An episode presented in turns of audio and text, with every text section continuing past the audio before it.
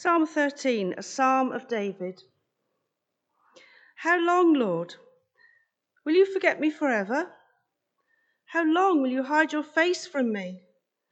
How long must I wrestle with my thoughts and day after day have sorrow in my heart? How long will my enemy triumph over me? Look on me and answer, Lord my God. Give light to my eyes, or I will sleep in death and my enemy will say, I have overcome him. And my foes will rejoice when I fall. But I trust in your unfailing love. My heart rejoices in your salvation. And I will sing the Lord's praise, for he has been good to me. This is the word of the Lord.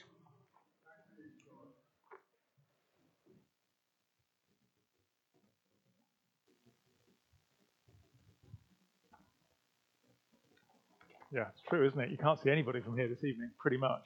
Those of you who are at the back, I can see your silhouettes, but I know you're there. Um, do keep Psalm 13 open in front of you, um, if you would, for the next few minutes as we reflect on these words. Um, let's just pray for a moment, shall we? Father God, we thank you that you are the God who speaks to us, God who speaks for us.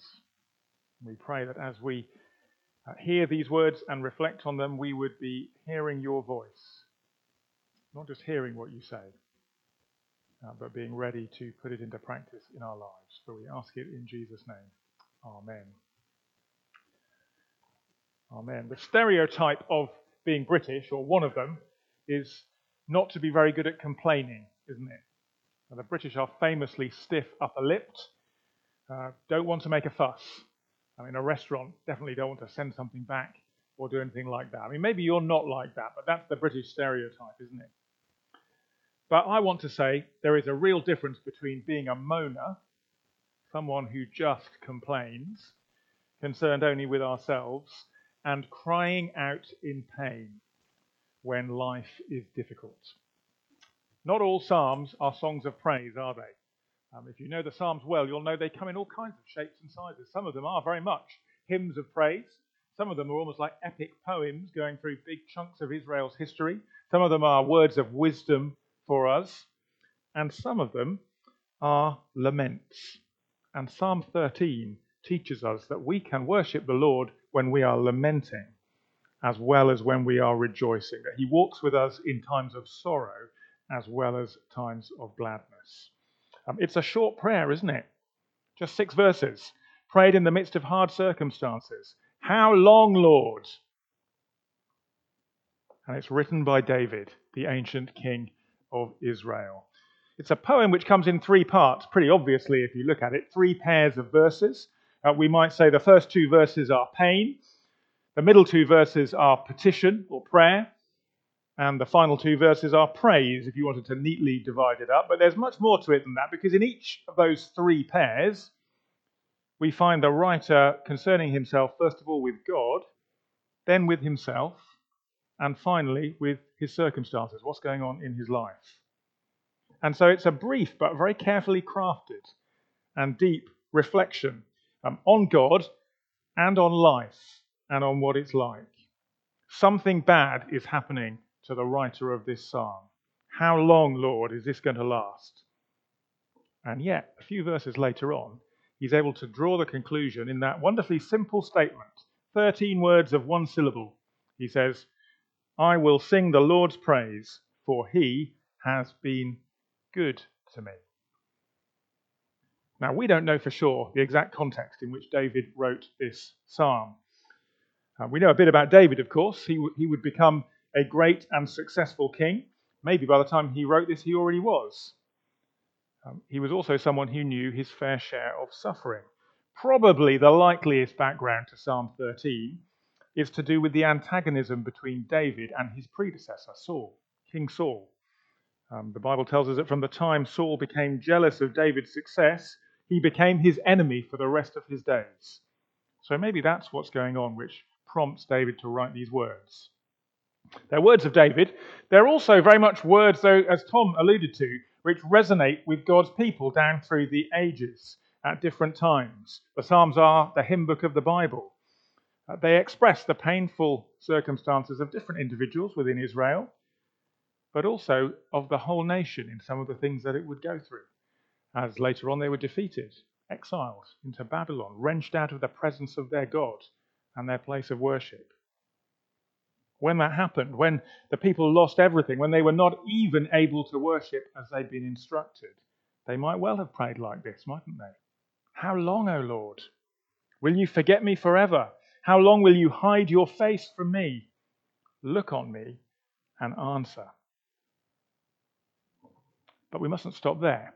Because if these words are not only true of David, but also true of Israel, of God's people, then how much more are they true of the one who would in due course be sent by his Father to live as the one who embodied all that God's people were meant to be? The model Israelite, if you like, the true Israel, the representative of the whole nation. I'm talking, of course, about Jesus, aren't I?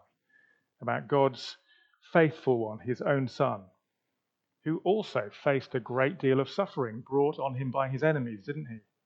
And faced it on behalf of all of his people. So we might think of Jesus in the garden before his arrest, um, famously praying to his Father, Take this cup from me, yet not my will, but your will be done. Jesus knowing that suffering was on its way. And of course, we know that Jesus knew the Psalms well and used them in his prayers. And there are some specific examples given in the New Testament. So we might most obviously think of Jesus crying out on the cross in the words of Psalm 22 My God, my God, why have you forsaken me? Maybe he also prayed Psalm 13 at that time. It's not recorded, but it would make a lot of sense if you read the psalm from the perspective of Jesus on the cross. How long, Lord? How long will my enemy triumph over me? Remembering that his real enemies were not the Romans who nailed him to the cross or the chief priests who campaigned to get rid of him, but the enemies he was fighting as he hung there, the enemies of sin and death and evil. How long must I wrestle with my thoughts and day after day have sorrow in my heart? How long will my enemy triumph over me? Yes, before we appropriate this psalm for ourselves, which is what I want to encourage us to do this evening, to use these as words of prayer that we can pray, we need to start by recognizing how it speaks of Jesus, in fact, speaks for Jesus in the midst of his trials. And when we pray it, we should pray it as those who are God's people because we've been included in Jesus. Look on me and answer, Lord. My enemy will say, I've overcome him. That's exactly how it must have looked, mustn't it? As Jesus hung there dying. That's a prayer to pray. And it's when we understand that these words are not just the words of David, or indeed the words of Israel, uh, not just words that are good for us to use when we're facing hard times. They are all of those things. And it is one of the glories of the Psalms that they give us words to pray when we can't find the words for ourselves. All of these things are true, but most of all, it's when we understand that these words of lament also take us to the real life experience and suffering of David's descendant, of Jesus Christ himself. It's then, I think, that we can find an answer to the question I don't know if, if it's been nagging away at your mind as you heard this psalm, but it nags away at mine as I read Psalm 13. The question how can the one who's crying out, How long, Lord? and talking about his enemies defeating him, say just a few moments later, but I trust in your unfailing love. My heart rejoices in your salvation. It sounds a little bit too convenient, a bit too easy, almost trite, doesn't it? Life isn't always like that. But the truth is, the one who trusts in Jesus can pray these words, even if the struggle and the sadness is still there. And there are different ways that we can look at how this works, which help us to unpack it. I want to suggest three ways of looking at this psalm and at life, which help us to understand this conundrum. How can we both lament and confidently rejoice? We can only answer that question in Jesus. Um, the first one is this um, the prophetic perfect tense. Um, I don't know if you, how good you were at grammar at school. Um, anyone do French or German? Anyone do Latin? Oh, I can hear a few. No, I've never, I never did any Latin at all.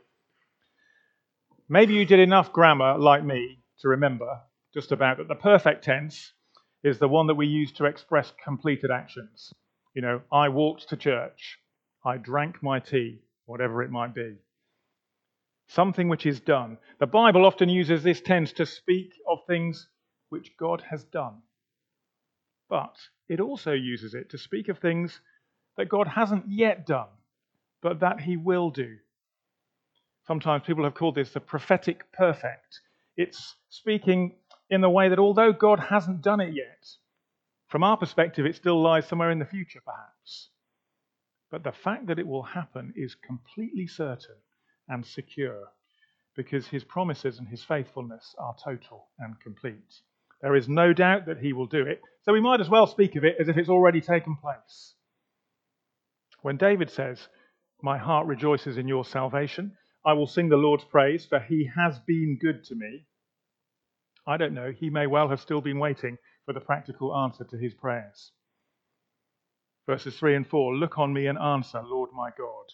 But he knows what the Lord has promised. He knows that his salvation is so secure that he can speak of it as already done. So do we. We don't yet see the new heavens and the new earth, do we? But Jesus died and he's risen, and our future is not in doubt. That's one way we can look at a psalm like this and understand how it can be both lament and rejoice. Um, second thing to say is simply track record. Second way of understanding David's prayer and God's actions, it's quite closely related to that first one. But David can speak with such confidence in the midst of his trouble because he's experienced God's salvation in the past. The Lord has a track record, doesn't he? David not only knows the ways in which God has intervened in his own life over the years, he also knows well the stories of what God has done for his people through the generations in the scriptures. If you've ever been involved in recruiting someone for a job, one of the key things you look for, isn't it? What has this candidate done? What is their track record? It's one thing for somebody to tell you, you know, in an interview or an application form, this is what I would like to do. It's another thing to say, this is what I've done over the last few years.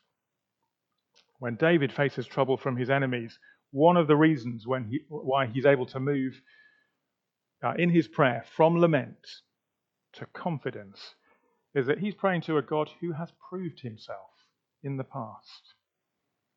That's our God. The God who Paul writes about in his letter to the Philippians when he says to his friends, he who began a good work in you will carry it through to completion until the day of Christ Jesus. We can have confidence in the future because we've seen what he's done in the past. We're not starting from scratch here with God. We have a lot to look back on, don't we? Even more than David did. And then the third way to understand how David can pray with such confidence, even when he's in the midst of his trouble, because of his enemies, is that he knows God's character. That's the third one, the character of God.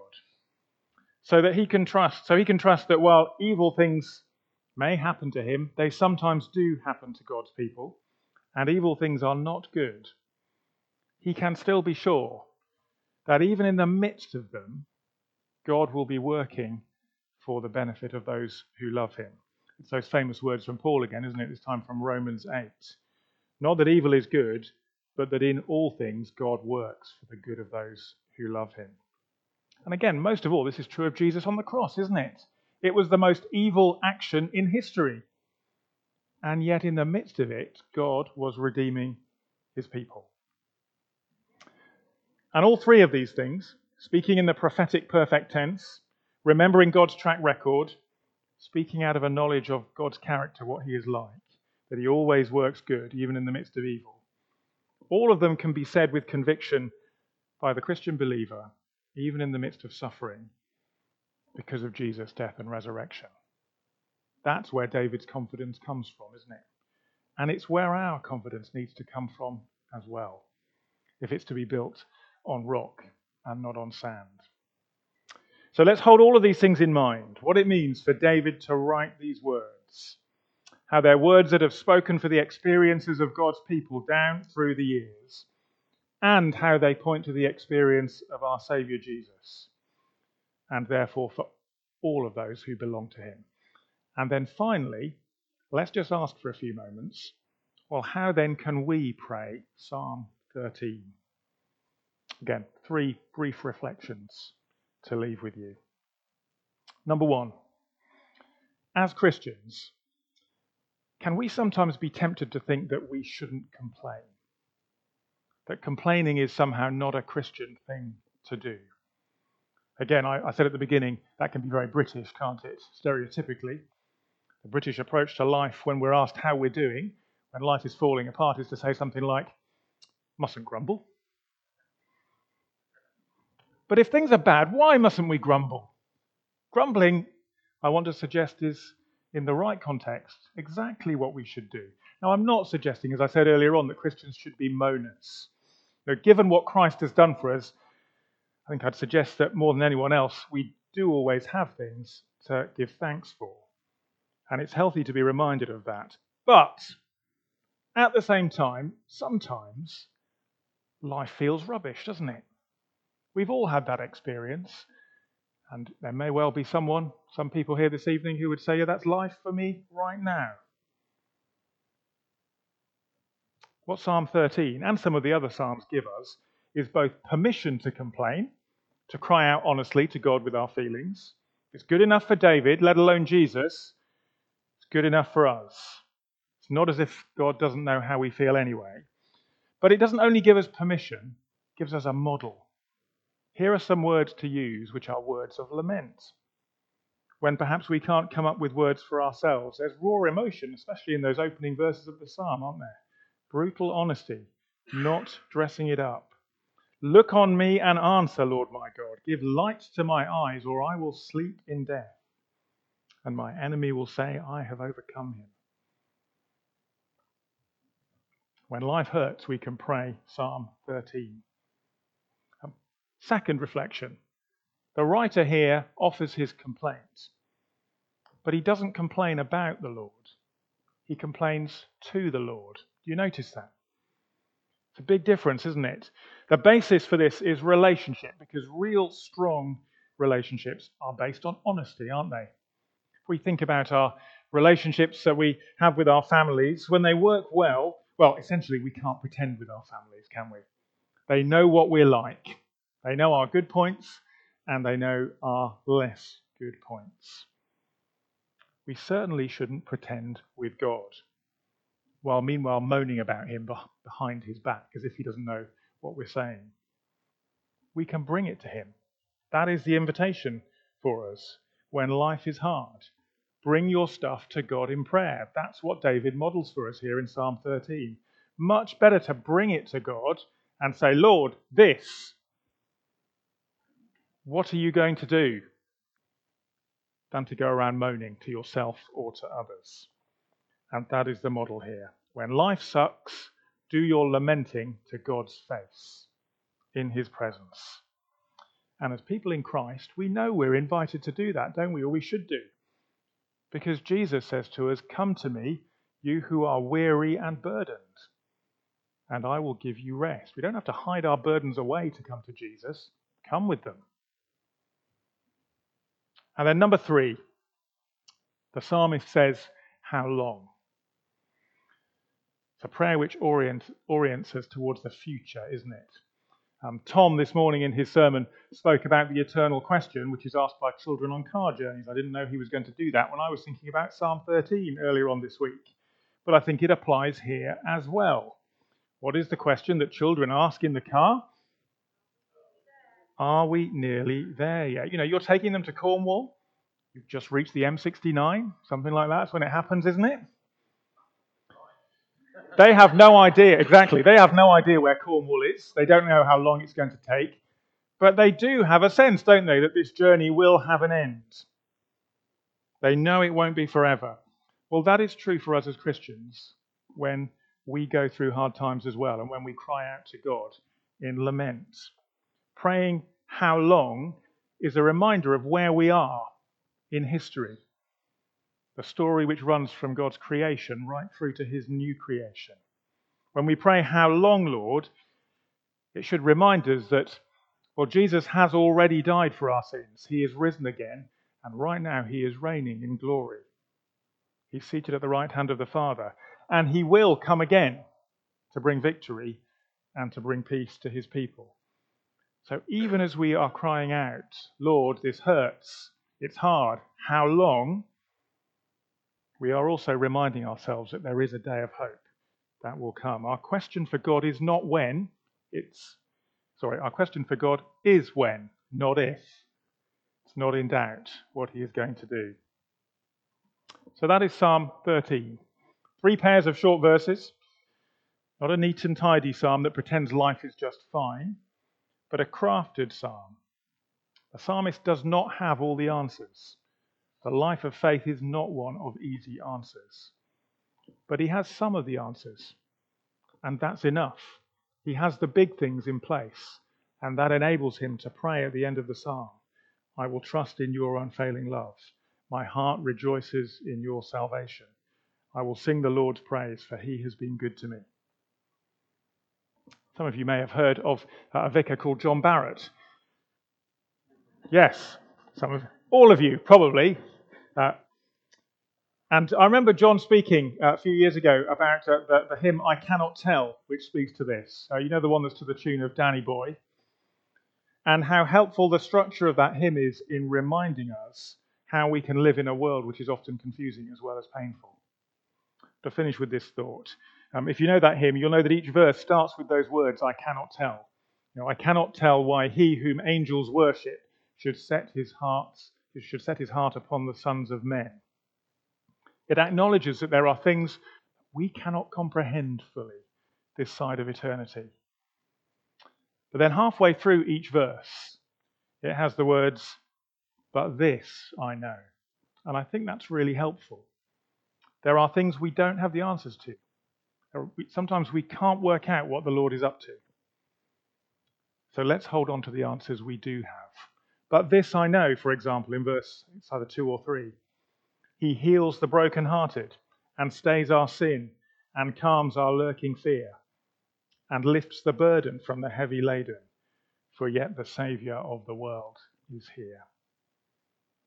We need a bit of Psalm 13 in our lives, don't we? And in the life of our church because we need to be real about the suffering and sorrow that is also a part of life. And especially that experiencing that doesn't mean we're somehow deficient or bad Christians in some way.